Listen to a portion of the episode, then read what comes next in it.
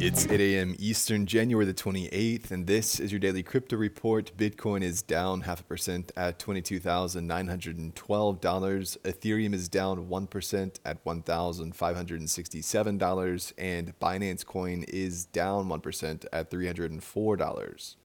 Well, lawyers for Sam Bankman Fried are arguing he should have access to assets in crypto held by FTX, saying there's no evidence he made previous unauthorized transactions. The issue stems from the still unknown movement of funds around the bankruptcy declaration, with the lawyer for SBF saying nearly three weeks have passed since the initial pretrial conference and we assume that the government's investigation has confirmed what Mr. Bankman Fried has said all along, namely that he did not access and transfer those assets. They cite that as the only reason he doesn't have access to FTX's wallets and are asking for access to be reinstated. It's unimaginable to us, however, that this access will be granted. More on FTX. The Department of Justice is claiming that Sam Bankman Fried tried to influence witness testimony and have asked for a communications ban between him and current and former employees of FTX and Alameda. SBF apparently messaged Ryne Miller, current general counsel for FTX US, saying,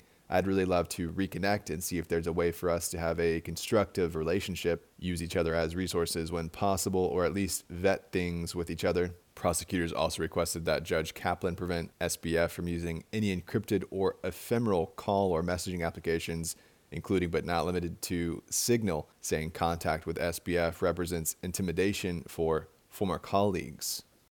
Well, disputes between Binance and WazirX are heating up with the Indian exchange saying Binance lied about ownership. The history dates to 2019 when Binance published a blog post saying it had purchased the Indian exchange. WazirX's executives talked openly about that acquisition. After in country issues last year, however, that story changed with Binance saying that their contact was limited to an agreement to purchase certain assets and intellectual property with CZ tweeting that Binance doesn't own equity in Zanmai Labs, the group behind WazirX. Binance has behind the scenes asked WazirX to change the narrative and erase all mentions of Binance in its terms of service. WazirX is pushing back, saying Binance has pulled in lots of money from the exchange and deserves to have to fight this out in the open. Well, a Dutch citizen living in the UK has been sentenced to four and a half years for stealing over $2 million in crypto. The man had set up a website under a false name on which he stole IOTA tokens from users around the world. He's been under investigation since 2019 with around 100 victims worldwide. And finally, crypto unicorn CoinTracker is cutting 20% of its staff, citing broader industry downturn and the overhiring mistakes it made. Most of the cuts for the San Francisco based company came from the customer support team. Well, that's all for us today. Visit us at dailycryptoreport.io for sources and links, and listen to us